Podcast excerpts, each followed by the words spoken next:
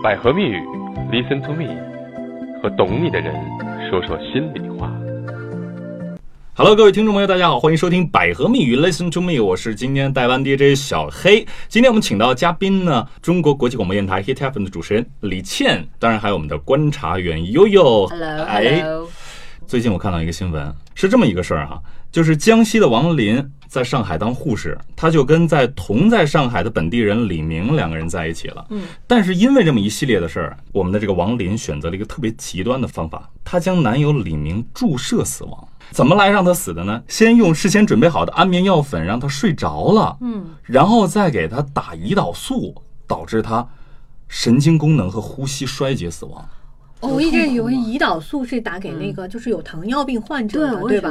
我不知道嗯它是可以用来杀人的。因为它是这事件让让我们知道一些呃医学上的一些知识。是的，是的，但其实我们在看到这个事件背后，就其实在想一个问题了，就是两个相爱的人，为什么会导致今天一方要杀死对方？而且我看到这个王林应该是属于整个过程他非常的冷静。而且在最后回答我们的这个警察的提问呀，我觉得他已经想好了一切，而且他在杀死了李明之后，他其实想要跟着去死。嗯，这个倒是属于一个正常的范畴。我们都说嘛，寻情死，我要不就一起死啊，动不动就这么说。所以她把男朋友杀死了之后，自己想要自杀，这是非常常见的一个逻辑。而这个逻辑恰恰也说明了，其实他在某种程度上还是属于正常范畴。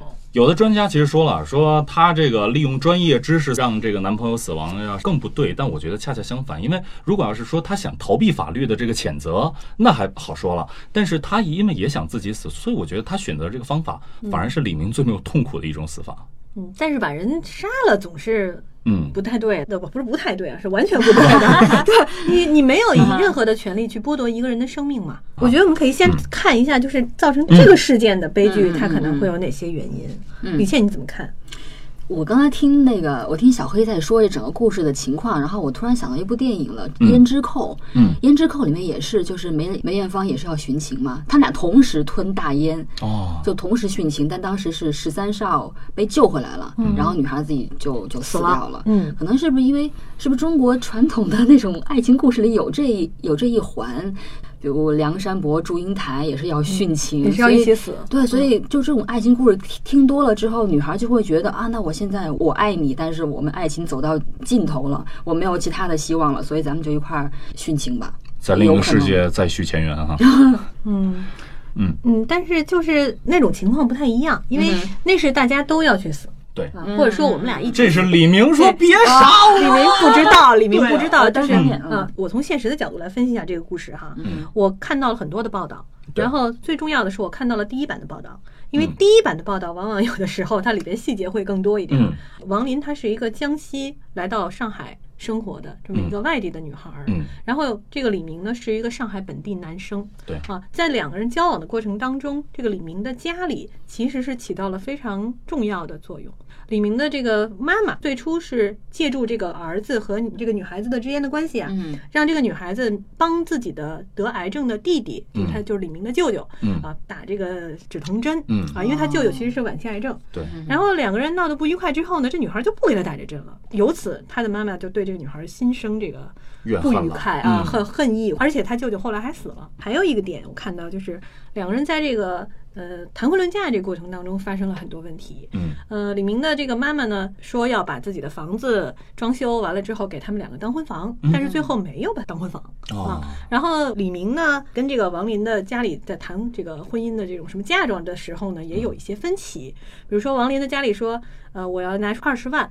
给你买辆车，嗯但是李明会觉得我想要一个三十多万的车，嗯所以两个男方觉得那个女方要再多给你钱，对对对所以双方在这些问题上就发生了一些啊嗯争执，最后导致这个婚姻就没结成。对啊，那没结成婚，其实对于女孩子来说，觉得自己好像失去了很多东西。两个人并不是分手，这两个人是非常严格的一个界限。其实谈恋爱阶段，两个人离开，嗯那个可能是一种，可能是抽空的感觉，嗯感情的问题。嗯但是等到谈婚论嫁，而且刚刚优也说到了，是双方父母也闹崩了，对，然后来他的我跟你的家长也闹崩了，你跟我的家长都闹崩了。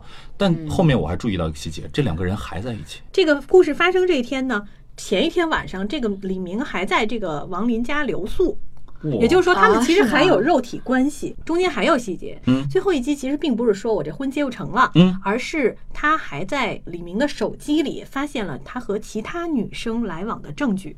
哦，那这个男孩比较有点算渣。渣嗯。嗯。这男的他觉得好，我跟你肯定结不成婚了，嗯。那我要找新的这个结婚对象，对不对？嗯，但是呢，在找新的结婚对象之前，我要解决生理需求，对。那我来找你。而且大家都知道做做生不如做熟嘛，对啊，有很多即便分了手的情侣都对，我们在连续在打上一年的分手炮，对这个王林来讲是一个非常重大的一个精神折磨。对王林来讲是非常不公平的，因为他们两个人对于这件事情的判断已经发生了不平等了。我们设想一下哈，一个外地人到了上海以后，我在上海，首先我本来全部的赌注赌在你家里了，嗯但是我这个赌注已经失败了，我以后跟你在不了一起了。但是你现在还在纠缠着我，还让我找不了新的生活，而且大家知道，在上海这种大城市里边当护士，在大城市的医院里面工作的这个护士压力非常非常的大。嗯嗯，对他的这个工作量这么大的情况下，回到家里发现，哎呦，李明在家里翘着二郎腿等着他呢。那我觉得要搁我，我也得弄死他。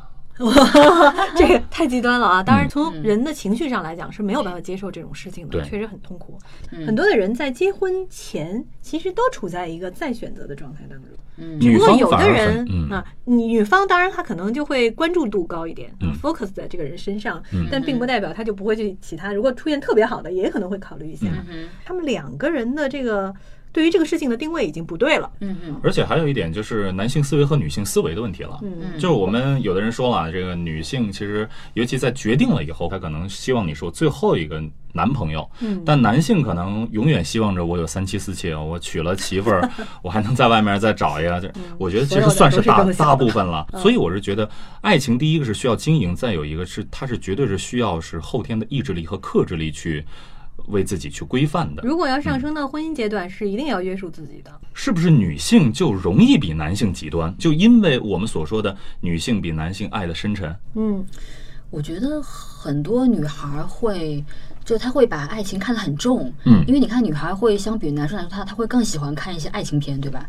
对，所以可能就把这事儿看的期，就自己很多的期望，嗯。所以一旦失恋之后就会更更痛苦一些。然后他们这个状态又属于就两个人还有肉体关系，对。这个英文叫 booty call，哦，好吧？对，所以女孩就更难走出来，嗯。就她会觉得，那你你这样对我太不公平了。嗯，对，而且，哎，我刚刚还在想，就是因为这姑娘她自己也是想自己自杀的。嗯，他当时试完那个氰化钾，氰化钾啊，假的氰化钾。啊，他还跟卖家说：“你这药是假的，我没死。嗯那说明他在几天以前就把就已经买到货了，所以他这个事情一定是想好的，不会说当时我一冲动就去做这事儿。男方在发生了情绪激动的反应以后，是情杀，都是特别冲动。对方来哎我要不我把小三儿嗯一刀囊死，或者说我跳楼，咱们一起，都是属于特别干净利落脆。嗯，他先在你的饮料里加入一些嗯少量的安眠药，哎，给你迷睡着了，再给他慢慢打胰岛素。我觉得剂量也要控制的好，而且还要提前去拿药。这谋篇布局，我觉得可能从呃半年以前开始思考，一没有那么久，没有那么久哈。这几个，我觉得至少要一个月的时有可间吧，几能是这周的时间。他前面这个事情上来，他想我毒死这个人之后再自杀，嗯，还是这么想的。那如果是这个心这个逻辑的话，其实他就是一开始就决定了说我们俩要一块儿死。在这个上面，我就可以看得出来，女生的细心，包括女生的那个爱的那个绵意是非常，嗯，就是像那个绵里针，好可怕啊！嗯，如果说从社会学或者说从生物学的角度、生理学的角度，他会觉得说，因为女生嘛，呃，始终是在寻找一个伴侣，嗯呃，所以相对来讲是单对单的这种形态更多一些。对所以很多人会觉得女生呃一旦跟一个人上过床之后，很多时候心就会在这个人身上，嗯这确实是现实社会很存在的。但是男性的确，尤其中国男性就更不一样，因为中国男性经历过三妻四妾的这个年代，嗯在骨子里面是有这种东西的。它其实不跟三妻四妾有关系，我觉得它其实放放归到你丛林里、野兽里，它是跟那个动物的那个兽性是一样的。对，就是嗯男人来讲，他的功能就是要把自己的这个种子散播出去，对然后越多越好。就是我们会看到很多纠缠的故事，我要你忠于我，啊对，我也我也希望你忠于我，然后两个人这样掰扯来掰扯去。我是觉得两个人之间再多的纠结，可能都是好事儿。但是我们从这个故事上可以看出，这里边还存在很多问题。比比如说我们现在家庭，对，放到这个两个人要结婚的这个事情上来，嗯我们看到现在其实家庭对于两个人的婚姻，有人说谈恋爱是单挑，嗯嗯，一结婚就是群殴，而且 对吧？而且不仅仅是群殴，就是在这个群殴的过程当中，我们可以看到结婚的主体他的话语权反而是最小的，嗯，对吧？真是呃，像悠悠刚刚说到了，你要买多少万的车，我记得好像是他妈要求的。对，女方的妈妈说我买拿二20万嗯给你们给我女儿做男方的妈妈说我要三十七万的，就跟拍卖一样。其实这个就是现在的一个通病的一个情况。呃，爱情不仅仅是两个人的事情了，变成了两个家庭的事儿。因为我在想，我在想我我妈妈，嗯 就嗯就比如说他们那那一代人，像我外婆，我外婆有五个孩子，我妈妈是老大。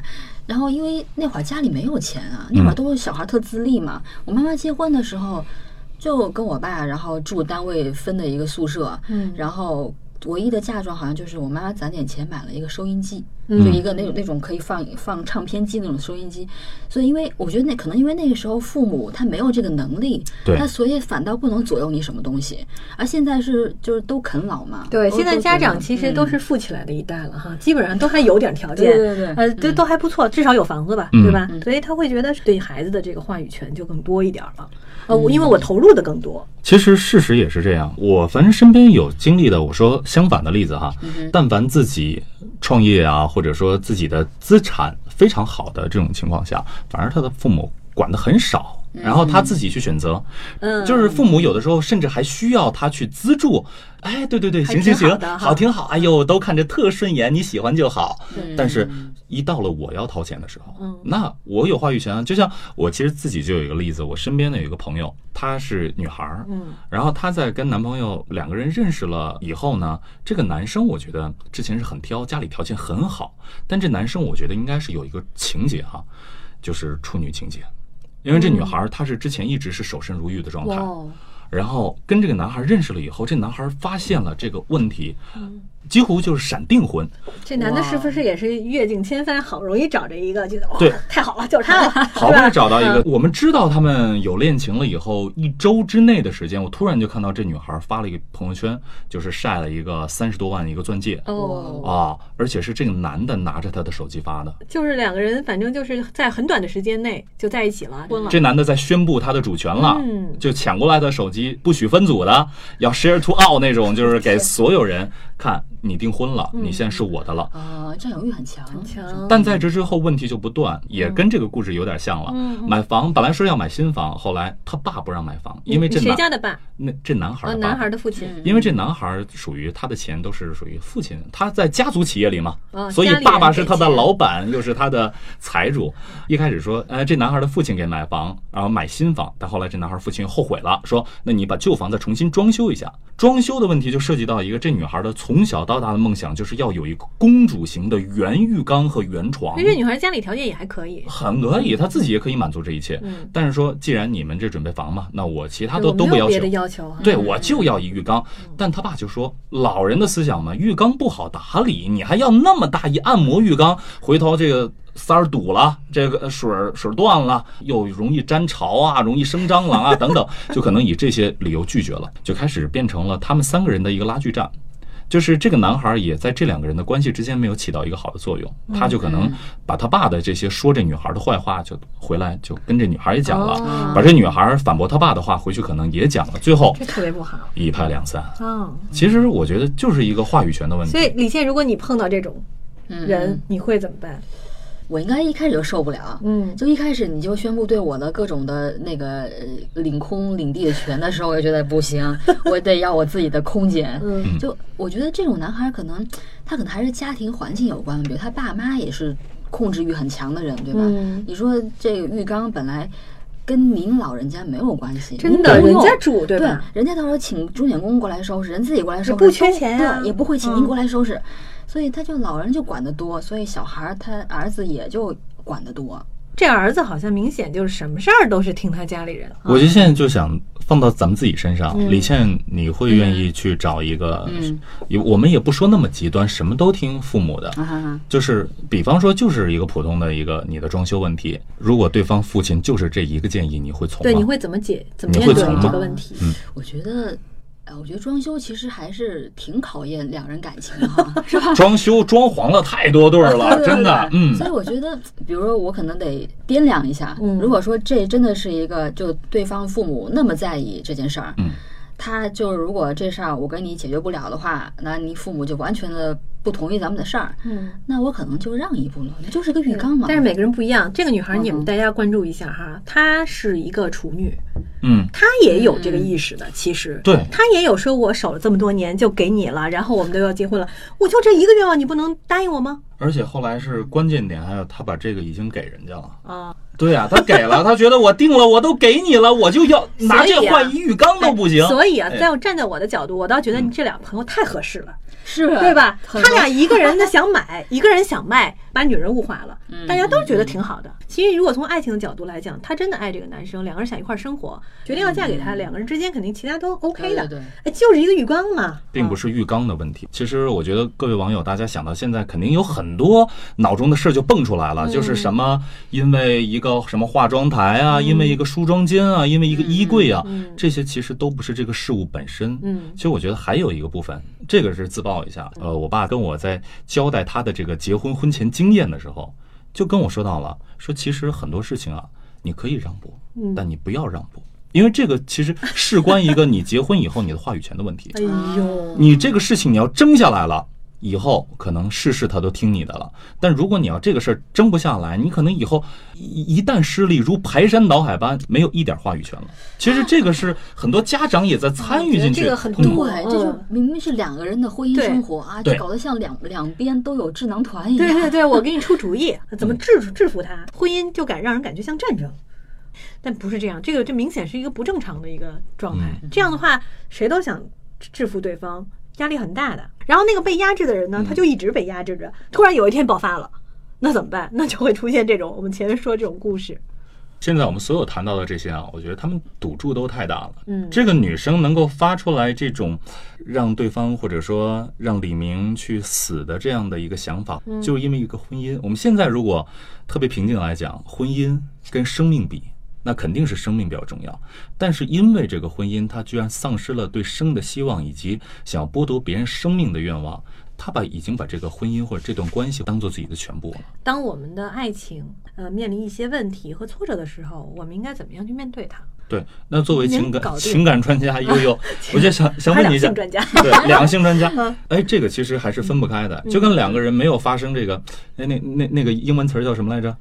Booty call，对，booty call，对，没没有这保持这 booty call 的时候，就是呃，我们再普及一下肉体关系 booty call 啊，没有保持分手之后，然后还有他说的是分手之后依然有这样的关哦系，，这个这个叫分手之后，还专门有特定的词。对叫足 booty call，呃就是分手后这么高级，哇！如果要是说两个人有这样的肉体关系，甚至说是都到了这样谈婚论嫁的阶段，嗯甚至说是我已经把我的一段的呃青春岁月，或者说像刚刚我所说到的，我把我的贞操都已经献给了 你，那我自然在这段感情里不断的是在加码的。对，那我在面临要分开的时候，我该怎么去把这些码减下来呢？我是觉得这样哈，嗯就是我们每个人都会给自己一个底线。比如说，你肯定会有一个标准，说我一年一个月多少钱，我能做这份工作。嗯，当一个工作你特别的喜欢，然后老板跟你说，我可能一个月只能给你两千块钱，嗯这两千块钱你可能是没法生活的，嗯你会不会答应呢？也许有人会答应，有，因为他认为我那种喜欢已经超越了我对生活的要求了。嗯 OK，但是你有没有想到说，你因为喜欢这份工作所付出的，你剩下来要花很多的精力和你之前积蓄来弥补，保持一个能活下去的标准。嗯，如果说这个感情让你已经失去平衡和正常状态了，那这感情就是危险的。有人会理解说这就是爱情，失去平衡了，这是爱情，这是一种投入啊，但这是折腾，其实对自己是不好的。什么是爱情？爱情是一种适时的付出和适当的付出，嗯，还要获得回应。这个讲爱情，这是这是能走下去的。我之前在另一档节目当中，我嗯发过一个调查，嗯就是你认为什么是真爱？嗯 你知道有百分之六十到七十的人嗯给的回应都是一定要是为对方全心全意付出的，不求回报的，嗯哪怕付出生命也在所不惜的。当时我就在节目里说，为什么真爱就一定要折腾呢？嗯为什么真爱就不能是好好的两个人？就是无论我现在身处一个什么样的环境，我只要跟他在一起，我是开心、愉快的快乐、愉悦、轻松的。对，因为我觉得人都不是圣人，就是你你说啊，我觉得真爱是不计回报的，但你真正的跟这个男孩好了之后，你是你一定是期待回报的。嗯你觉得我给你，我对你这么好，那你也要对我好，对吧？但是如果对方对你不好的时候，这个时候其实也就是别人给你开了一个两千块钱的工资，嗯然后，但这会儿女孩有时候有些女孩她会，她不会撤出来，嗯不会止损，她会不能及时止损对对对嗯，她会说啊，我要再投入一些，我对你更好一点，那你会对我再好一点。那其实那他再投入的可能就不止两千块钱了。我的先把再投个四千进去，然后看他那个再回报给我一些哈。嗯我们把这个结合到上一个问题上，嗯就是说女性会容易付出很多，就包括像我女朋友来讲，她现在跟我在一起以后，她跟之前她会听到节目的。我知道，他之前他跟之前的感觉是完全不一样的。哦她之前会有很多的，比方健身啊，或者说自己每天早上早早起，然后做个早餐，做个晨跑嗯，然后或者跟闺蜜每天有很多的约会嗯，然后周末一起喝个下午你茶是。觉得他现在很黏你是不是？不是，不是说他现在很黏我，就是他会因为一个人去完全改变掉自己的这些作息。那你觉得他现在这种改变这个不是我，嗯这个不是我的感觉的问题嗯嗯，但我就说很多女孩她会觉得我自愿自主的，虽然是我自主的把我的生活改变到侵入到你一个人身上，嗯但是这个是她潜移默化，是她脑子里的东西。嗯，那如果他在做这个事情的时候是愉快的，嗯并且得到的回应也是愉快的就好。所以我现在觉得这个事情给了我们很多的启示。如果两个人从谈恋爱进入到谈婚论嫁的阶段，如果要想让父母意见能够减少一些，其实未来要成为夫妻的这两方，你们的经济自主能力，我觉得其实要树立起来的。就是你刚刚说的这个问题，就是从经济上两个人还是要独立，嗯，相对独立。这个家庭要要不然的话，你看我们刚刚不要让太多的家里人干涉，是吧？嗯，要不然的话，家里干涉我，悠悠，你想，我们真的其实没有太多理由拒绝。如果你要还是等着跟人拿钱的话，嗯，我的看法就是你可以给，也可以不给，对。啊，但是我是够的，因为我觉得就是多少钱都能生对 真的是这样哈嗯，真的不是没有那么夸张。所以女生和男生的态度这时候就很重要了。嗯如果要想避免这样的问题呢，就是跟你的未来的未婚妻或者未婚夫，你能够商量好，我们最后我们两个人不要。因为那些其他的事，三十七万的车变成二十万了，就影响我们两个人的感情。我觉得我我同意这个的，我真同意这个，因为你们俩都谈婚论嫁了嘛，那是你们两个人要组建一个新的家庭，所以就不是两家在在讨价还价，而是你们你们两个人，你们是一个新的一个东西出来，对吧？其实就好像圣经里说的一样，他说，呃，一个男人当有了妻子，因为你的妻子是你的肋骨啊，那当你有了妻子之后，你们俩就是一体的了。嗯哼，这个非非常简单。对，所以西方的很多的家庭观念就是这么样的。我一旦结婚了，他俩是一体的，跟家里父母没有什么实际的关系。父母应该跟父母是一体的。对，而且父母其实我们真的想想，他会迟早离开。如果是一个包办婚姻，咱们那个春节前后的时候，央视节目问什么是孝顺，有人说我给父母生一个孩子，他想着给父母生一个孩子你给父母结的婚和给父母生的孩子，最后等到。你的父母真的离开你的时候，那这些其实对于你来说是没有什么太多意义的。我今天在我们的聊天群里面哈，我们有个群叫秘密花园聊天群，但是群里面大家也谈到了这个观点，有的人就说，有，妈只能有一个，可是老婆还可以再娶，但是我们其他人都不赞成这个观点。对啊，大家会说，你的妈妈就应该跟你的父亲在一起，而不是整天跟你在一起。对，嗯对，而你呢就应该跟你的老婆在一起，包括你的老婆也别整天跟你的孩子在一起，嗯，孩子就应该跟孩子的朋友和孩子的同辈在一起，嗯对应该是这样的一个模式。但是中国家庭特别难做到。这一点我觉得大家一定要牢记，因为这一点也是我非常一直鼓吹的。我觉得西方对于这一点来讲处理的还很好。对于孩子来讲，我觉得孩子真的是在一个家庭，包括在受待社会，在这个森林里边。孩子或者说刚出生的这种小狮子宝宝，他也是这个食物链的底端，他是在家庭里边，他属于跟着公狮子在后面跑的。你那个人成年之后他就走开了，他就离开这个家庭了。对嗯你就中去组建人的家庭中国，人不是这样子的。你看中国人常我们要说的是四四世同堂三，口之家、嗯四世同堂等等这些词，对其实这些词嗯不一定是那么正确的。为什么会有这个观念？是因为中国的这个就是过去它是种地出来的，对啊简单说哈。父母老了之后，他们就认为老了就没有种地的这个能力了，对所以我们就要赡养他，他再加上所谓的恩情和、回报嗯等等。而小孩也是，他没有能力，所以我要养他。嗯可是现在不对啊，你小孩都长大了，他完全有自己去养活自己的能力，所以他就应该出去。老年人也一样，你对他尊重是没有问题的，嗯你给他一些资助也是没有问题的，但是他也有他自己独立的生活空间。我觉得在这个观点上，我们一定要认识这个道理。感情哈、一定要是一个相互付出和收获比较保持对等，而且就是那个底线的问题，我觉得悠悠提的非常对。就很多人其实现在是被牵绊住的，我觉得好，就跟赌博一样，我觉得我压两百块钱没了。那我再投四百块钱，看能还还能打出一响来，来出一水漂。结果投到一万块钱呢，我实在不行，我得把这赌场炸了。啊，就有的人是这样的状态。我我跟悠悠其实就是很多年的好朋友，嗯所以其实我又一直估计也是耳耳耳濡目别别别染！其实我我我们之所以能成为好朋友，主要是因为我们对于这个世界的价值观很接近。就是我觉得很多男人其实比女人在感情上更洒脱、更更理智一些。就是男人他会更有那种止损的意思。我再投入的话，我觉得我得不到你的爱了，那我就走了。嗯，我也对之前的事情没有怨恨，我也不想去报复你。我的观念里有一种我很欣赏男人的这个嗯对感情的态度，然后我觉得女孩其实也可以这样做，因为再怎么来说，人爱自己一定是很重要的一件事情。嗯，而你爱自己。你的生活里不只有爱情，还有好多你的朋友啊、你的爱好啊、你的工作啊，你都需要去呃花时间打理。爱情其实并不是生活的全部。当然不是全部，但是没有爱情呢，人生又会觉得有点儿灰色啊哈，没有那么意思有意思。对所以我是觉得说，不管是男生女生吧，经常谈恋爱是没有错的，就你可以经常的谈恋爱，嗯，但你不见得非得说一谈恋爱就跟谁结婚。其实最重要的一点，就还是两个人的价值观要相对接近。嗯啊，比如说有的人他就喜欢说在恋爱当中体会这种快乐嗯啊，这是一个正特别正常的一种心态。但是如果你要想把恋爱发展到婚姻，你就得考虑，呃，面对婚姻的时候可能带来的一些我们要考虑和接受的新的压力。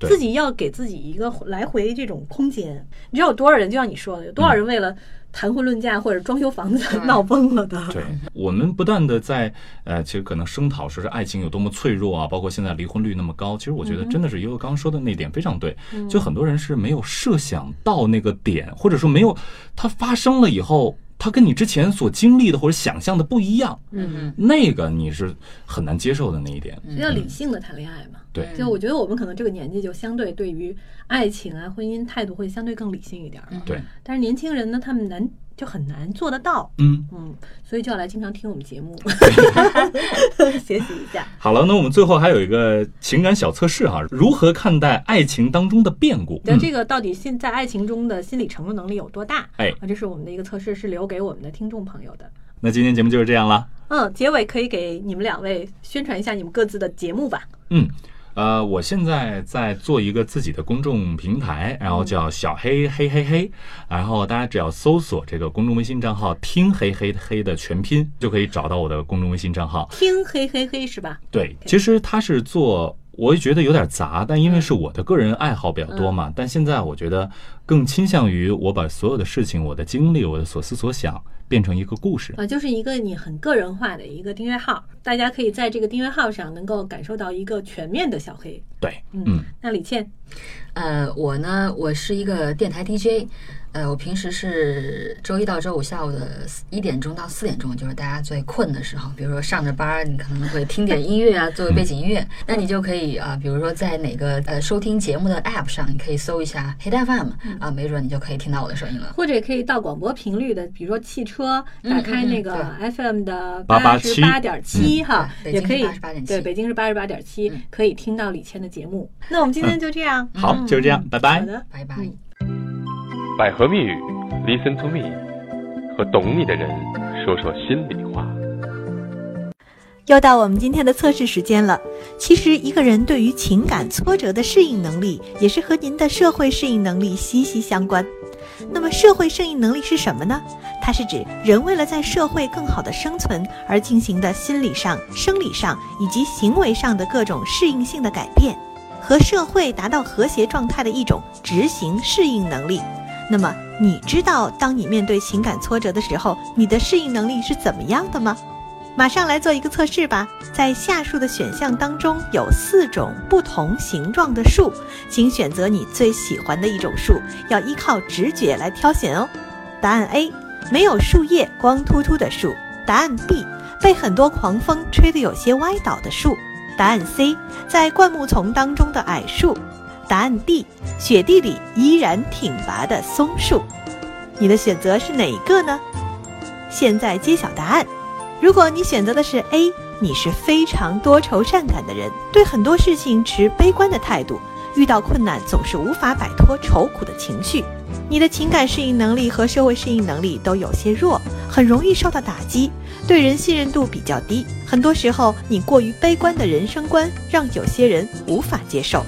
如果你选择答案是 B，被很多狂风吹得有些歪倒的树，你呢个性比较偏激，性格比较叛逆，容易变成愤世嫉俗的人，和人相处很容易发生矛盾，人际关系比较差，总是容易曲解别人的好意，对人有着很强的防备心理，比较极端，所以你身边的人很容易因为你的性格而离开你。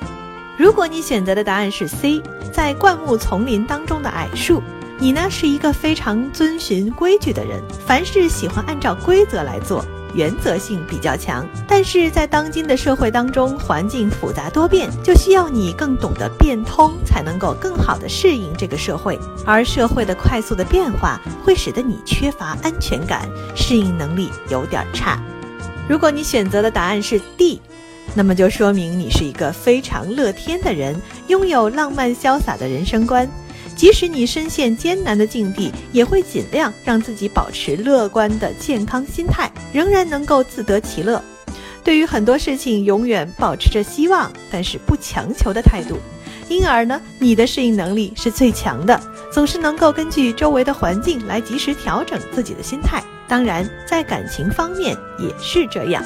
好了，欢迎关注本节目的官方微信订阅号“百合情感学院”。在订阅号后台留下您的手机尾号，就有机会获得由花千树送出的鲜花礼品一份。每期节目有两名幸运的获奖机会哦，我们等着您。